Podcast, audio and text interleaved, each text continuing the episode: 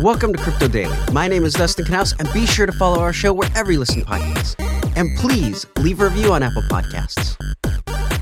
Last year, Cuba allowed its citizens to use cryptocurrency. Now, the Cuban Central Bank issued regulations for virtual asset service providers. Before issuing a license, the bank will consider the legality, socioeconomic interest, and project characteristics of all requests. If approved, the license would only be valid initially for one year. This is good for the industry, as it means more accessibility and more adoption. However, some critics do worry that this becomes a way for Cubans to get around the sanctions that the US imposed in the 60s. Right now, Cubans are not allowed to get credit or debit cards for international use. With crypto, that would mean the ability to navigate around the banking industry and pay people directly through digital wallets. This would also give an opportunity for new ways to get money to flow into the economy. In other news, the Idaho Department of Finance has been issuing a warning to the public about investment scams that are targeting Idaho investors. Websites like CryptoFX Direct, Shield Investors Ltd., Quartz FX Trade, and Finvest Trading have been promising big returns and zero risk. They are even going as far as claiming returns of 65 to 80% every 24 hours. Of course, they claim that the more money you put in, the higher the rewards. When the person invests, someone comes to them and tells them they've made a lot of money. But to access it, they have to pay fees before it can be transferred out. As you know, none of these fraudulent companies have been registered to sell securities in Idaho, nor have they filed to conduct business with the Idaho Secretary of State. The truth is, in order to have high reward, you have to have high risk. There is no such thing as low risk, high reward, or everyone would do it, and there would be no need to give a big reward. Also, crypto is not a get rich quick business. You have to sit on it and wait for years for it to mature. People didn't become millionaires overnight from crypto, they did it by waiting. So please remember that if something sounds too good to be true, it is. Moving on. A recent survey shows that the majority of people believe crypto will be universally adopted in the next 10 years.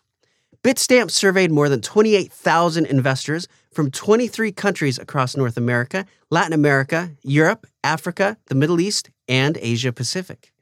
88% of institutional respondents and 75% of retail investors believe that crypto will see mainstream adoption in the next decade.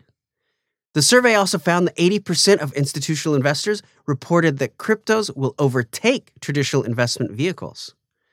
We're also seeing trust in the industry as the study showed 71% of investment professionals and 65% of everyday investors stating that they trust crypto.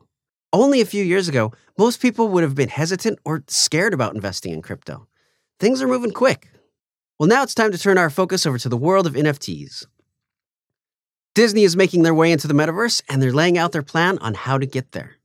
This week, Disney executive Mike White, that sounds like a fake name, met with senior Disney leaders to discuss what they are calling next generation storytelling. Disney CEO Bob Chapek expressed his interest in the metaverse on CNBC in February, calling the metaverse a third dimension of canvas for Disney creatives. He was quoted saying, It's going to take all the great things that we as a media company have with Disney Plus and use that as a platform for the metaverse. But at the same time, we have something that no one else has, and that's the physical world, a world of our parks. And so, if the metaverse is the blending of the physical and the digital in one environment, who can do it better than Disney? Disney has not officially commented on the meeting or given details about what their plan is, but it is clear that they aren't planning to duplicate their company or parks in VR headsets. They are looking at it as a means of storytelling and a way to enhance park experience. In other news, NFTs are helping music artists in a big way. It's causing more and more artists to turn away from the traditional music industry, with many artists seeing Web3 as the new business model for artists. Thanks to blockchain technology, artists can control their pricing, earn royalties in secondary market sales, and connect with their community.